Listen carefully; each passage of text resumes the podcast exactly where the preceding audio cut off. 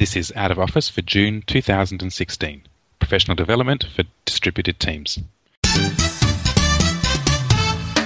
Welcome to the Out of Office podcast, where you'll learn how to work from virtually anywhere by using the internet for greater convenience, comfort, and freedom. Your hosts are Chris Pudney and Gihan Perera. Hi, Gihan. How are you? I'm very well, Chris. I'm pleased to be back in Perth for a bit. I've been doing a little bit of travelling and been been away, uh, travelling both overseas and uh, interstate. So it's nice to be back here, and I've got a few conferences um, in Perth, which is unusual. So that's really good. Yes, I think our attentive listeners will realise that uh, we've missed an episode, and uh, that's because you were away and I took a mini break. So uh, yeah, we're back on deck, back into schedule. Yeah, exactly, exactly, and and as usual, we're talking about out of office work and particularly about professional development today. So, if you've got out of office workers uh, in your team, uh, then how do you provide professional development for them? Because obviously, everyone in your team uh, expects and uh, demands, in some cases, opportunities for pro- professional development, and it's just as important for your out of office team members as it is for your in office team members. The challenge is that because they're not in the office, it can be more difficult, and you have to be more proactive and uh, put in more effort to actually provide that sort of professional development for your remote team members. Um, it's a little bit easier if they're part of a remote team because then their managers and leaders there will be uh, managing their professional development. But they, if they're individual telecommuters um, or even external workers or freelancers, then it's a little bit more challenging. Um, but putting in the effort does give you benefits, both for, uh, for yourself, your team, and of course for the out of office workers themselves. So when we're thinking about this topic of professional development, um, I think that it's the, the approach that you take to professional development depends on the work that your attitude to out of office work in general. And uh, as an analogy, you can think of it like your approach to diversity, for example, ethnic or cultural diversity in society. Uh, at one level, you can tolerate it, where we go, okay, we tolerate your differences, but won't make any concessions to you. So you're welcome to join in, but you've got to play by our rules. So that's kind of the lowest level of acceptance uh, in terms of diversity. The next level is the integration level. It's like the equal opportunity, where we say, okay, you're different, and that's unfair to you, so we're going to change the rules to accommodate you so that everybody's equal again. And the third level is to embrace diversity. That's kind of like the idea of a multicultural society, is where we say you're different and we're okay with that. And what's more, we can actually learn from those differences so that we'll all be better. And if you look at those three levels, none of them are actually bad, although the, the, the higher up you go, the better. But they just reflect the current attitude, of, if you like, the level of enlightenment that you have towards uh, towards your out of office workers. And the point is this: that the professional development you offer to your out of office workers will depend on your attitude to out of office work in general, and also your organization's attitude. And for example, you might have motivated out of office workers who want to be who want to be treated at the embrace level. So they they might say, for example, uh, let me do this online course, and then I'll run a webinar where I'll present it to the rest of the team, and that's great. And, and if you are also thinking at that level, that's great. But if you're only thinking at that that lower tolerate level, then maybe that request will even go over your head because you think, what, that's a waste of time. We don't need that. Um, why don't you just sit in your own little box in your home office and do the course for yourself? Um, so that's at one level. Oh, you might be okay with it because you're also thinking at that level, but you may not be able to get HR to approve it because it falls outside, you know, their standard regulations and guidelines for training courses because they're thinking at, say, the integrate level and they just want everyone to operate the same way. Or you and HR might be okay with it, but other team members don't like it. They resent it because uh, they have to sit through boring training courses, and now here are these out of office workers who can do these online courses uh, at their own pace, at their own time. So you've got to kind of manage these competing priorities and competing attitudes. Uh, in an ideal world, it's great if everybody's enlightened and, and embraces the idea of out of office work and distributed teams. But of course, this isn't an ideal world. So you're going to make decisions about your professional development for your team members based on um, your attitude, the, your out of office team members' attitude, your other team members' attitude, and the organization's attitude as well towards out of office work first, and then the professional development sits on top of that. So today we're going to go at those three levels. So we'll look at the tolerate, integrate, and embrace areas, and look at how you offer professional development depending on how um, where you operate in terms of out of office work. Okay, so let's start at the lowest level, tolerate. Um, and apart from, say, neglecting and ignoring professional development altogether, it is sort of the entry level. And you're basically saying that the onus for professional development rests with your out of office worker. And you, are simply shrugging your shoulders, absolving yourself of uh, any responsibility, and say to the out of office worker, this is one of the trade offs you get for all that flexibility that out of office work affords. So you can do professional development, but you have to do it on your own time and at your own expense. And that means that the out of office worker is not going to get any access to the kind of kind of training and mentoring and coaching that comes with uh, being working in office.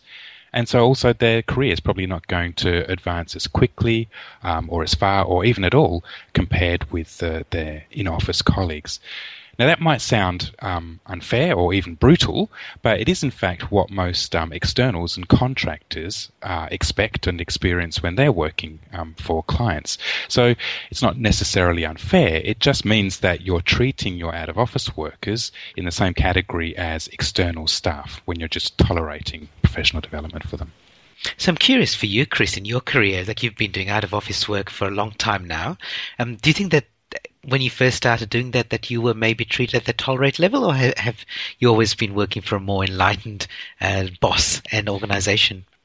Yes, it's. I think it's evolved over time, Gihan, because um, I'm I am an external as well as being an out of office worker. So uh, I am in that category officially, but it doesn't mean that I've not had opportunities to professional development. So the ability, uh, on the one hand, I've taken care of most of my own professional development. I've traded off my flexibility and gone to gone to conferences and workshops and paid for it myself. But I have had a few um, training opportunities uh, from the people that I work for. Okay, and I think that is something that uh, even at this lowest level, managers and leaders can offer few concessions. So you, you still say uh, that the out of office work is responsible for their personal development, but you can make a little bit of effort to assist them.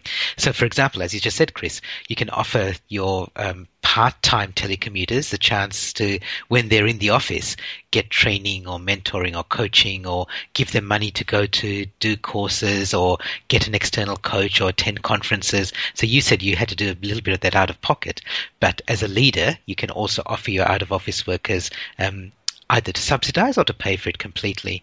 Um, and, and as much as money, you can also give them time to do the same thing. So time as part of their work time, if you like, but you know, there, there is time allocated for that and it's tolerated and, and accepted.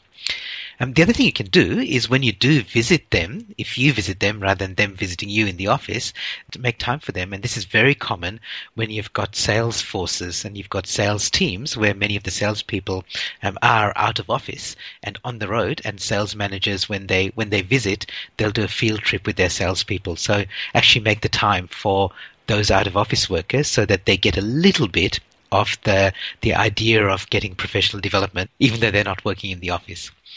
But but still, even with all these concessions, the basic message that you're giving is still that it's really up to the out of office worker to do their own professional development, and anything else that they get is a privilege and a bonus rather than a right. Yeah, all right, so let's improve on that a little, Gihan, by taking it up to the integrate level. So here, what you do is that you're proactively acting as a leader to make sure that your out of office team members get the same kind of access to professional development opportunities as the rest of your team. So, what you can do is make sure that it's the degree of opportunity for all of your team members, regardless of their roles and regardless of their location, um, that they get opportunities for professional development. And you're acting to make sure that that happens rather than leaving it to your out of office workers to get on with it themselves. And you can also consider extending this to external members of your team. So if you've got freelancers or contractors working in your team, you can also think about making professional development opportunities available to them as well.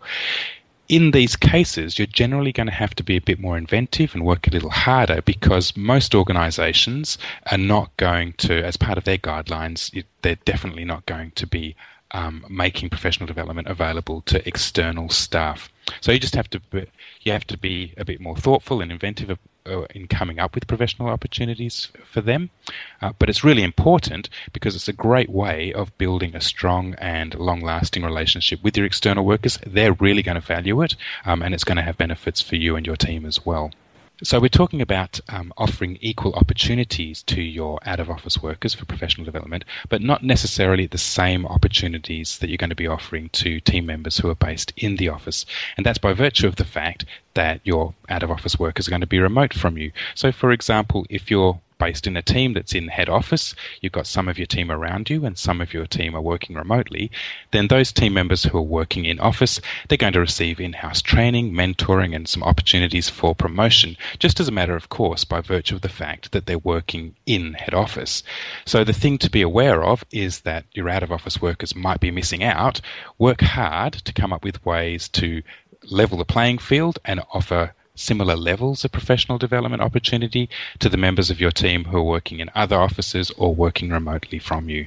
Yeah, exa- exactly, exactly right, Chris. And uh, and as you say, the, the key word is equal, not same. So you're going to look at other ways that you can provide equivalent professional development opportunities. For example, with training, I mean, the obvious thing is to do online learning. So our, your out of office workers have access to online learning, whereas your in office workers might be going to training courses. Um, and many organizations uh, are now moving towards online learning for all their for all their employees. So if you work in one of those organizations, then you've probably already got in-house material available on uh, on your internal intranet. So that might be available to your out-of-office workers as well. But if not, uh, look for external online courses. In fact, ask your out-of-office workers to look for the external training that might be valuable to them. Um, and also keep in mind that many of your out of office workers, even if they can't attend training courses with the rest of your team, they might still be able to attend other training courses wherever they live. So there might be in person training courses that work for them as well. The, another area which is growing is the idea of mentoring. So uh, employees are now expecting their their leaders and managers to be mentors, not just bosses uh, and managers, um, but they're also looking for other mentoring opportunities. And this is definitely something that can be done remotely. So with your out of office workers, you can use um, text messaging, you can use phone, you can use video. In fact, sometimes this can be more effective. Um, as a small example, Chris, so I'm helping uh, my partner Nikki's daughter Abby, who's doing year 12 maths at the moment. So I help her with her maths study. And while I was traveling recently, um, because I was away for almost three weeks uh, and it was leading up to exams, we agreed to set up a couple of Skype calls. So a couple of times when I was away, uh, we set up Skype video calls, and uh, Abby would be working there. She'd be holding up her um, uh, papers in front of the video screen and I'd be doing the same. And it actually turned out to be quite effective because we were really focused. We looked at the very specific things that we were uh, working on. Abby was really prepared for the Skype session. And in some ways, it was more effective than when I was sitting down with her um, at the table working through problems. So it can be more effective to do it remotely because people are, just as they are with online meetings, uh, more efficient when they're, when they're doing work remotely. So remote mentoring can work really, really well virtual reality is one thing that's going to enhance it in the future uh, as well. So we, that's not there yet, but again, you can imagine mentoring happening where you're sitting. It looks like you're sitting in a room with your mentor, just as just as if you actually were sitting in your room with the mentor. Um, the other thing with mentoring is that you can consider opportunities for your out of office workers to find mentors locally. So wherever they are, they might be there might be business mentors available. They, their professional association might be ha- might have some sort of mentoring program in place. They may set up or join a mastermind group, which is peer mentoring. So some of those opportunities are available if you're willing to think creatively. The other thing that's really interesting in terms of professional development is this idea called shadowing. Uh, and that's the idea that uh, the more junior person follows the more senior person around. So it's mentoring, but mentoring in place. And that's much more difficult to do with out of office workers because they're not in the same office. They can't attend the same meetings. They can't get in the car and drive to the, uh, drive to see a client and get debriefed on the way back. So you kind of got to look for other opportunities where, where that can happen if you want to provide shadowing for your out of office team members. Um, for example, if you have teleconference calls or online meetings, that's easy because you can ask your um, team member to attend those meetings as well, even if all they do is they sit and listen. But they can't attend your in person meetings, so maybe you have to make time before the meeting to brief them on what you're going to talk about and then have a quick five minute call with them afterwards to talk about what was discussed at the meeting, just so they stay in the loop because they can't be there for the in person meetings. Another thing you can do for your out of office workers is championing. Uh, and this is not direct uh, professional development, but it helps advance their, their career path, which is where you uh, speak up on behalf of your uh, team members. And, and again, you can champion your in office team members in natural ways. For example, you can ask them to present at a meeting where you would normally be presenting, but you give them the chance to showcase their expertise in front of your peers. And again, that's not necessarily easy to do with your out of office workers, but look for opportunities to do that. And again, you can do that with online presentations. Uh, and when you can't, then you may have to work harder and more proactively to champion them and, and really um, talk up. Uh, you're almost their agent because they're not there in person for to prove themselves. So, um, overall, there are ways that you can provide professional development opportunities. You just have to be a little bit more proactive about it. Yeah, indeed. And all of these professional development opportunities you've described, Gihan, help your out of office worker, your team members, move along their career path or progress along their career path. But one of the mistakes that you can make with your out of office team members is to assume that they've chosen that particular work style um, in preference to everything else, that they're happy to, they're content to sacrifice career advancement, for instance, uh, so that they can get the flexibility and work style that comes with choosing out of office work. So don't just assume that. The mistake is to assume that that's uh, that that choice uh, overrides that their career path um, and their career advancement. So make sure that you have a clear understanding of your individual team members' careers goals and their professional interests. They might not necessarily be compatible with their current work style, but that doesn't mean that that's going to be the case indefinitely. So, for example, you, in, in many organizations, it's a requirement that managers work in the office for whatever reason. Uh, we've argued against that in the past, but that's that tends to be the prevailing way that management is done. If you've got an out of office worker, don't assume that they just have no interest in taking on managerial roles uh, because they've chosen a, a work style that's incompatible, incompatible with it for your particular organization. So make sure that you understand what career goals they actually have. It might be the case that an out of office worker is prepared to sacrifice some of their work style, some of the flexibility of out of office work in order to pursue something like management. They might be prepared to be, say, a semi commuter. They might come into the office a couple of days a week in order to fulfill the requirement that um, they do some management in office.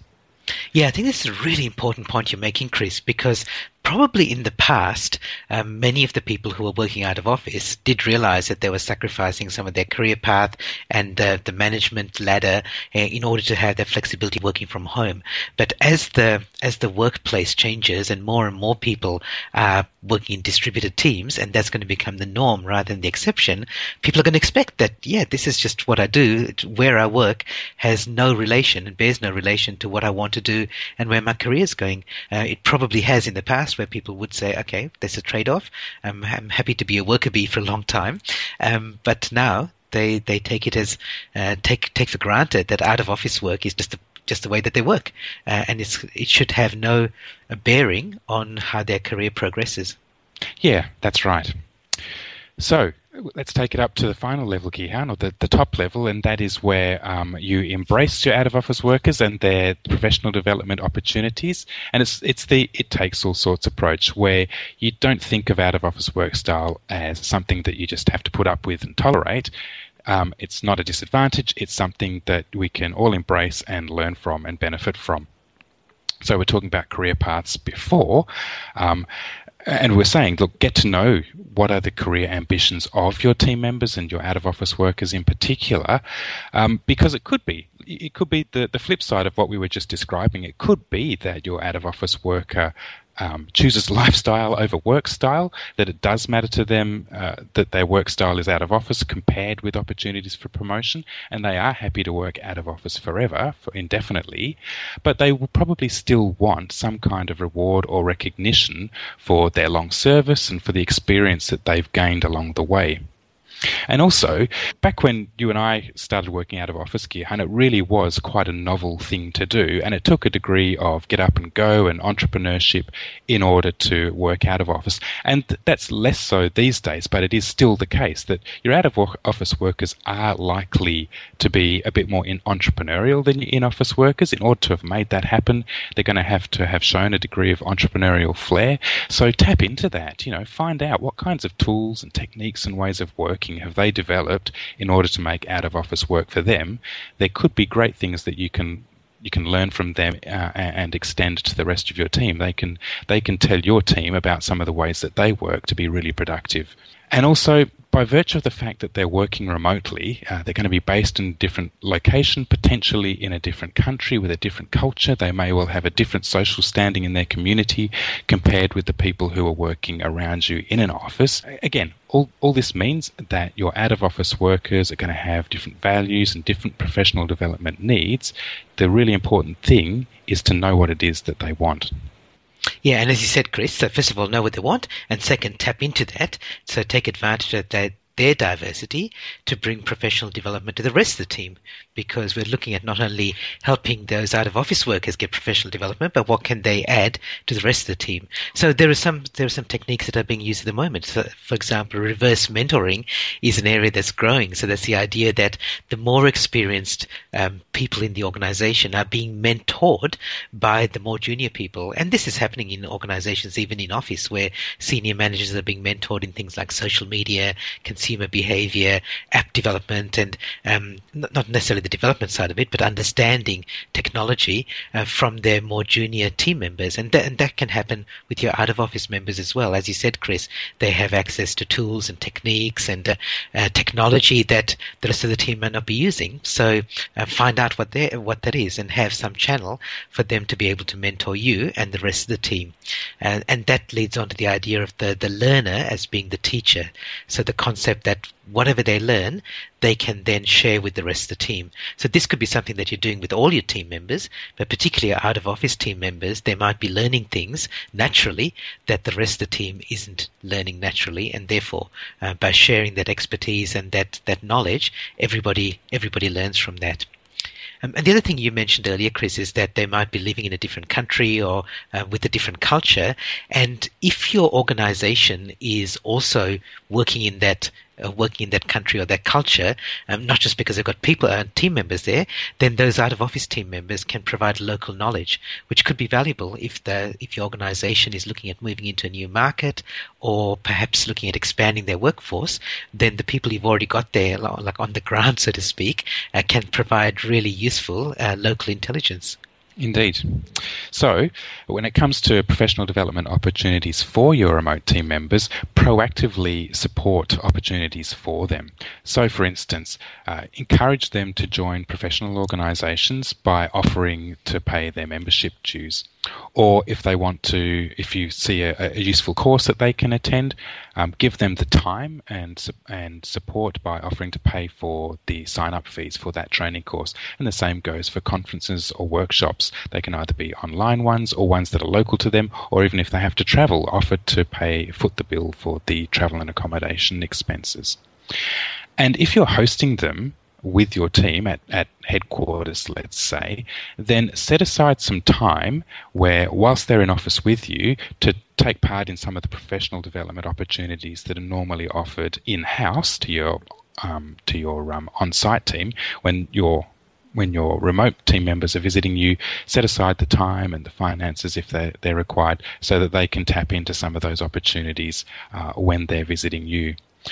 Now, these sort of things sound like the kinds of um, support that we mentioned back way back at the beginning at the tolerate level. But here, the difference is that back at the tolerate level, it was up to the out of office worker to come with you, cap in hand, so to speak, to ask for that kind of support. Here, at the embrace level, it's the other way around. You're approaching them with opportunities and encouraging and offering support um, rather than them having to come to you for it. That's, that's great, Chris. So to wrap up, um, I reckon there are three things as a leader or manager to consider when you're thinking about professional development for your out of office workers. First of all, be sensitive. Be sensitive not only to the out of office worker and their needs, but also to the other people around them, which is the rest of the team and the rest of the organization, so that you don't create conflict and resentment about treating your out of office workers differently with their professional development. The second thing is to be proactive, because uh, we've often said that out of office workers are kind of out of sight, out of mind. But for professional professional development in particular, this can be quite dangerous or risky because it's easy to be neglected. Uh, with other things, uh, often the out of office worker will stick up their hand and say, hey, remember me, I'm sitting over here. But uh, professional development, they often just let it slide, and you as a leader might just let it slide because you just didn't think about it. Uh, and the third thing is to be enlightened. So do your best to move through those levels from tolerate to integrate to embrace. And that's just not, not just you, but also champion this journey for the, your other team members and for the rest of the organization as well. Excellent. And look, something that we said several times that bears repeating, Gihan, is that when it comes to professional development, it's really important to understand the career goals and values that your team members have. So, when it comes to your out of office workers and, and all of your team members in general, actually, listen to them and observe them when they're working to find out what it is that they're enthusiastic about, what are their interests and hobbies and pastimes, and identify gaps in their experience and skills that professional opportunities, professional development opportunities can help them to fill. And ask them directly. Look, find out by sitting down with them and finding out what ambitions they actually have. What are their interests and what are their career goals? And then finally, once once you've listened to them and, and observed them and asked them that, those questions, make available professional development opportunities to them. Offer them different kinds of opportunities and challenge them with new types of role and new types of work that can help them work towards their professional development goals. Yeah, great. Thank you, Chris. As usual, it's been a really interesting conversation. Um, if you're interested in finding out more about out of office work, you can find out, you can go to our, our website uh, at outofofficebook.com where you can also buy our book Out of Office. Um, but also you can listen to all our past podcast episodes and we have quite a lot about how to manage and lead distributed teams and out of office workers. And if you've got any questions, if you want to get in touch with us, just please leave a comment and we'll get back to you. Yep, great. Thanks very much, Chris. Bye for now. Thanks, Gihan. Bye.